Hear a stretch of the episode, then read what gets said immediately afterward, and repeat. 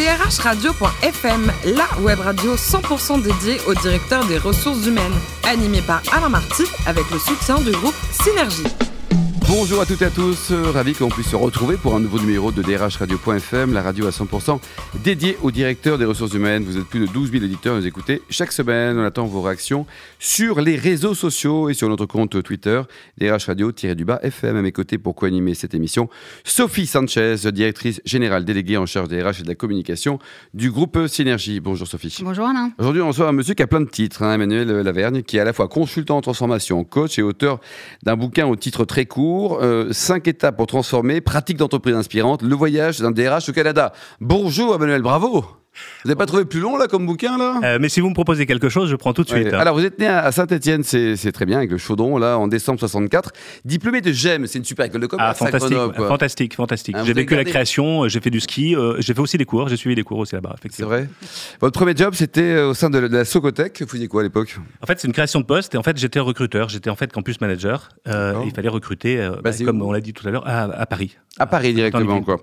Et ensuite vous allez rejoindre le monde merveilleux des banques avec les banques populaires. Euh, toujours au RH Oui, à l'époque, comme je bossais beaucoup, j'ai passé une petite annonce pour qu'on me recrute. Et puis, évidemment, je me suis fait recruter juste en face, de l'autre côté, à la Banque Populaire. Là, il y avait une variété de métiers euh, aussi importante, au moins que dans le BTP. Ça fait un peu pub, ça, hein, les pubs avec les banquiers. Quoi. Et alors, Emmanuel, qu'est-ce que c'est exactement le Lean Management Positif? Racontez-nous. En fait, c'est une transformation complète qu'on a menée dans une banque euh, qui, en trois ans, a permis de, de, de, développer les parts de marché, de développer la rentabilité et puis en même temps de faire changer près de 60% de l'effectif de poste sans que ça se passe. 60% de, ont changé d'effectif. Bon, le Lean, c'est en fait une démarche, vous savez, qui permet de, faire les choses, mais dans l'intérêt des opérateurs et pas du tout dans une logique de réduction. Bien sûr, c'était dans une logique où il n'y avait pas de contexte de plan social. Hum, bien sûr.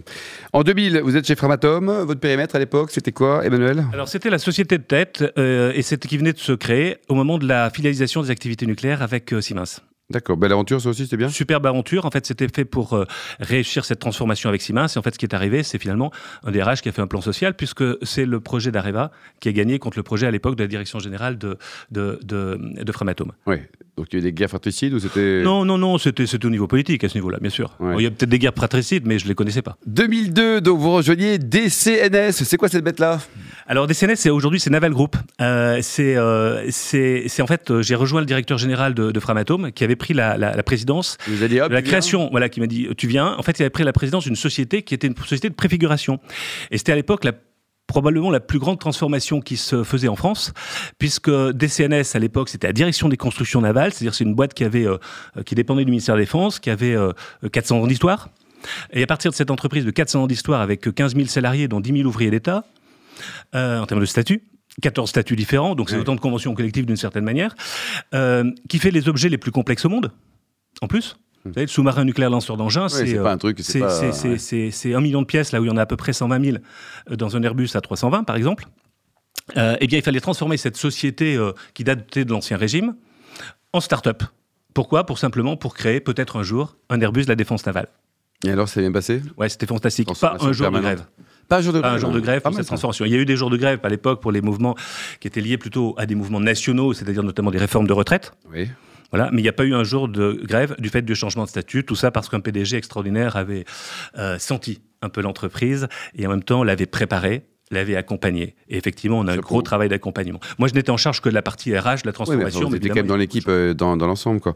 Et en 2017, vous dites euh, stop, direction le Canada. Vous avez quoi Entre-temps, il s'est passé plein de choses. Je suis avec Thalès, je suis parti euh, dans un beau pays qui est le pays nantais aussi. Et, et, effectivement, je suis parti en 2017. C'est quoi C'est la calicule qui vous a fait fuir de la France ou quoi là en 2017 Alors, Canada, faut y aller au Canada. À ce moment-là, je serais parti en 2003 hein, dans ce cas-là. Mais je venais juste de rentrer chez DCNS. moi, ce qui m'a fait partir, c'est le fait de dire je veux, je veux un peu d'aventure. Et vous savez, le Canada, moi, ça, enfin, je sais pas vous, mais. Vous connaissez le Canada ou pas Je l'ai beaucoup étudié au départ, ok, mais j'y étais jamais allé. Et je me suis dit. vous connaissez Sophie le Canada Oui, oui, on a une filiale au Canada. Ah, très bien. Euh, il y a de belles filiales, effectivement, et belles entreprises euh, en France, mais il y a aussi une logique inspirante aussi au Canada, et j'avais envie de voir cette aventure d'entreprise inspirante. Alors, ce livre-là, votre concept, c'est quoi le voyage en DRH au Canada? Donc, ça, c'est vous Vous êtes parti combien de temps déjà? En fait, j'ai passé trois mois euh, l'année dernière là-bas. et, en fait, l'objectif, c'était pas que faire les parcs, hein, c'était pas que regarder les à Tadoussac. l'objectif, c'était de rencontrer des entreprises. Et j'ai interviewé près de 80 dirigeants d'entreprises. Uniquement des dirigeants, pas des DRH, hein, des dirigeants. Si, mais les, les, DRH, ils sont quand même un peu dirigeants, non? Oui, bien sûr. Hein? Ben, c'est fantastique. C'est-à-dire que j'ai rencontré, je suis allé à Toronto, je suis allé à Montréal, je suis allé à Ottawa. Euh, j'ai vu de superbes transformations et notamment une des caractéristiques que j'ai voulu retraduire dans, le, dans le, le, mon ouvrage, c'est tout simplement que la transformation, elle se fait en alliant trois, trois, trois, trois éléments. C'est un, les technologies. Hein. Montréal est une capitale mondiale d'intelligence artificielle, vous le savez. Toronto, c'est 2500 startups. Deux, 2500, 2500 startups avec trois incubateurs extraordinaires, dont le troisième incubateur d'université au monde avec Ryerson par exemple. Mais vous avez aussi, en même temps, euh, Toronto, c'est aussi la sixième place financière mondiale. À titre indicatif, Paris est là 24e hein, quand vous regardez les, le, volume. De ça valait mieux avec le Brexit, c'est bien. Euh, donc ça valait mieux, vous avez raison, je suis d'accord avec vous. Et les entreprises qui ont les, mêmes, les meilleures politiques ont un taux de turnover qui est au moins à 10% en général. Et puis le troisième dimension, c'est une dimension qui est euh, de business. C'est-à-dire la dimension business elle est très marquée. On est vraiment anglo-saxon, donc tout doit être efficace, euh, tout doit aller vite, euh, tout doit être efficace, mais en même temps, il doit être durable. Et c'est pour ça qu'il y a le people, c'est pour ça qu'il y a le leadership, avec une conception qui me paraît compatible tout ça là? Oui, c'est compatible. En fait, moi, quand je dis cinq étapes, on peut le résumer à cinq étapes. C'est un, j'ai un management positif, c'est-à-dire que je vais regarder mes forces plutôt que ce qui me manque, et j'encourage l'écosystème à développer ses forces. D'accord? Si, si j'ai ces forces et si je les connais, j'ai confiance en moi. Deuxième étape, je m'ouvre aux autres. D'accord? Et donc, c'est la confiance en les autres. Et donc, c'est la logique d'un travail en communauté quelque part. Et si je m'ouvre aux autres, ça veut dire que je vais pouvoir m'ouvrir à la société globalement. C'est le deuxième pays au monde, par exemple, pour les, le nombre d'entreprises certifiées Bicorp, le ah Canada, par exemple. Vous voyez? Euh, mais on va le retrouver dans la responsabilité sociétale. Vous avez 51% des Canadiens qui font du bénévolat. Si vous n'avez pas de bénévolat dans votre, dans votre CV, bah, c'est pas la peine de postuler quelque part. Euh, et en même temps, vous avez des entreprises, toutes les entreprises ont une journée dédiée au bénévolat quasiment euh, chaque, chaque, chaque année. La quatrième étape, tout ça, ça se fait parce que vous avez des leaders qui ne sont pas statutaires, mais qui sont des leaders facilitateurs. Hmm. Savez-vous comment sont désignés les, comment étaient désignés les chefs indiens? Je sais pas, pile ou face, euh, tirage au sort. C'était les femmes, c'était les mères de clan qui désignaient les, ah, chefs indiens. Et le chef indien, il était en plus désigné pour un, contrat à durée déterminée, si j'ose dire, euh, et il était, il n'était pas capable de décider de quoi que ce soit. C'est-à-dire qu'en fait, c'était le Conseil des sages qui décidait. Donc tout ça, ça, déduit derrière un mode, je prends la comparaison parce que c'est le mode de leadership qu'on voit majoritairement dans des entreprises euh, et pas seulement dans le Grand Nord canadien. Alors Sophie... Et la dernière étape, pardon, pardonnez-moi, oui, quand même. La cinquième, oui. Non, mais j'étais parti sur un année dans la ville en pensant à Sophie. Et, la cinquième, c'est l'entrepreneuriat. Parce que si j'ai effectivement tout ça, ça veut dire que je vais entreprendre, et que ce soit l'initiative de l'entreprise ou que ce soit l'entrepreneuriat, la Banque mondiale classe le Canada comme le meilleur pays au monde pour entreprendre. Parfait, Sophie. Bah, écoute, on n'a même pas besoin d'acheter ce bouquin. euh, alors, systématiquement, quand on, quand on interviewe nos, nos, invités DRH, ils ont la transformation, la conduite de changement parmi euh, leurs actualités. Euh, qu'est-ce que vous donneriez comme, comme, comme conseil aux DRH qui nous écoutent pour, pour réussir leur, leur mission? Les, les quelques conseils clés c'est beaucoup plus dur que les questions précédentes, celle-là, hein, parce que je pense qu'il n'y a pas de conseil. Bah, c'est une vraie bonne gestion. Je, pense qu'il n'y a pas de conseil clé, euh, de, conseil clé en la matière. Euh, moi, je, ce que je voudrais, c'est que ce que j'ai vécu un peu en France, parfois, c'est que on, quand on parle changement, on, pense structure. Euh, quand on est de l'autre côté de l'Atlantique, de l'autre côté du lac, comme disent nos amis québécois, quand on pense changement, on pense culture. Et culture et structure, c'est pas du tout la même logique quelque part. Et ce que je conseillerais, c'est qu'on aborde le sujet de la culture. Hmm. Alors, au travers de, votre parcours, vous avez connu la culture start-up et vous avez aussi connu la, culture grand groupe. Qu'est-ce qui est fondamentalement différent entre les deux et, est-ce qu'il y a des pratiques de start-up euh, dont les grands groupes devraient euh, peut-être s'inspirer? Oui, je pense que la dimension d'initiative, la dimension d'envie, la dimension, elle n'est pas liée à, au fait que je sois génération Y.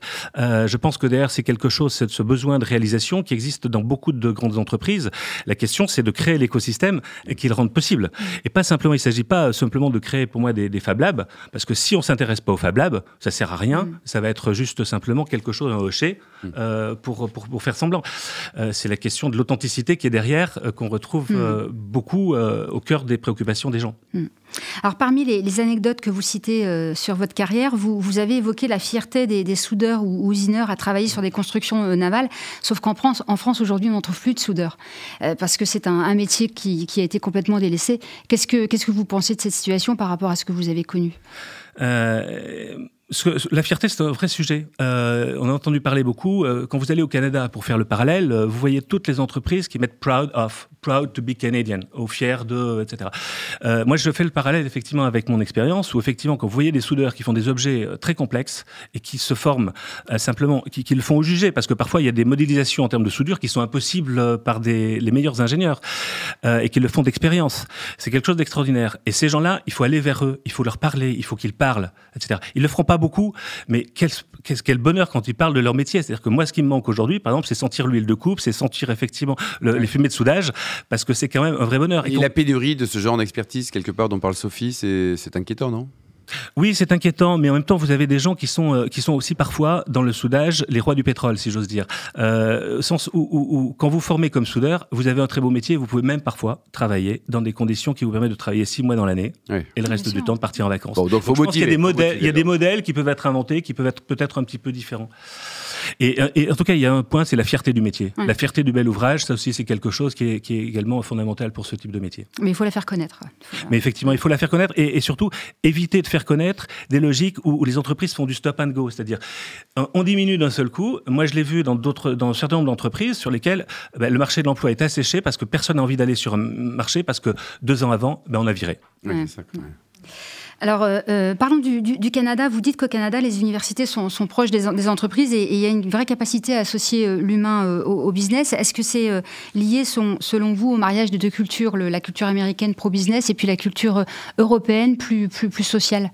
Moi, je pense qu'il côté... la, culture canadienne est évidemment majoritairement une culture anglo-saxonne. Hein. Nos amis québécois sont culturellement anglo-saxons, même s'ils sont linguistiquement francophones. En revanche, c'est sûr que le latin a apporté quelque chose, c'est que la culture latine a apporté quelque chose. Il y a des années, un, ami des RH qui est parti à la retraite me disait J'ai commencé dans la sécurité et c'était l'université de Sherbrooke qui était très en avance sur le sujet. Mais aujourd'hui, quand vous allez sur la créativité, vous allez à HEC Montréal, parce qu'à HEC Montréal, le pôle Mosaïque travaille sur la créativité pour le compte du Cirque du Soleil, pour le compte d'Ubisoft, euh, etc. Donc c'est vrai que c'est une, une, valeur qui est, qui est, extrêmement importante. Hmm. Euh, alors qu'est-ce que vous avez pensé des réactions de, des syndicats d'Air France quand ils ont euh, été informés de l'arrivée euh, du nouveau, de leur nouveau président canadien, puisqu'ils ont quand même considéré qu'on ne pouvait pas mettre en place un directeur étranger à gérer une entreprise française euh, écoutez, moi, mon, j'anime des conférences, par exemple, et puis je trouve que ça tombait très bien parce que moi, j'en ai juste pensé ça. C'est que euh, la première image, c'est un avion d'Air Canada qui décolle. On ne sait pas dans quel sens il va, donc du coup, j'ai dû changer le sens, c'est tout. Et, euh, et, dernière question, le, comment, comment fait le Canada pour mener ses réformes? Parce que depuis, depuis une trentaine d'années, les, les, institutions au Canada sont, sont, sont réformées. Il y, a, il y, a, à peu près 30% de, de salariés syndiqués, alors qu'il y en a 10% en France, et nous, on est en train de de réduire les, les, IRP avec la, la, réforme Macron sur la, la, fusion des IRP. Donc comment ça se passe justement le, les, les, réformes au Canada? Alors je vous répondrai en deux temps. Le premier, c'est que déjà il y a la question de la fonction publique. Je vais dire la fonction publique au sens où le Canada est aujourd'hui le premier pays au monde en termes de classement pour la qualité des services publics. La qualité. Et, et, la quantité, plusieurs... sont nombreux aussi? La quantité non, moins que nous. Euh, parce qu'en fait il y a une délégation à des corps intermédiaires comme les ordres professionnels par exemple qui sont euh, qui sont qui est très marquée. Euh, ce que vous avez en particulier, c'est la logique où les civil servants donc les fonctionnaires, considèrent effectivement euh, le, citoyen comme un client. Alors quand j'ai rencontré par exemple un gouvernement provincial, euh, le gouvernement de l'Ontario, qu'est-ce qu'ils ont fait? Ils ont des bases de, données extraordinaires, euh, type par exemple sur les revenus, type sur les transports, etc., etc., mises à disposition de, tout le monde. Ces bases sont mises à disposition de tout le monde. C'est-à-dire que vous voulez créer votre entreprise, vous voulez des données pour pouvoir euh, faire votre étude de marché, vous les avez, vous y avez accès quelque part. Et c'est des dizaines de milliers. Donc vous voyez, c'est une, une, conception qui est différente. Quand ils ont fait notamment euh, Parcoursup, euh, alors c'est leur Parcoursup à eux, ils l'ont fait avec des salariés euh, qui ont choisi, avec l'équipe digitale du gouvernement de l'Ario, de monter quelque chose qui ait du sens pour eux en tant que parents, mais également en associant leurs enfants. Résultat des courses, 98% de taux de satisfaction dès la première année de mise en œuvre. C'est QFD. Et vous, Emmanuel, vous êtes plutôt bûcheron ou tir à la carabine? Euh, un peu les deux, mais je pense que c'est plutôt le tir à la carabine quand même. Hein. Je fais du tir, effectivement. Et vous militez un peu pour des causes euh, caritatives, humanitaires? Vous en avez parlé tout à l'heure sur les, CV canadiens. Les CV français, ça marche aussi ou pas?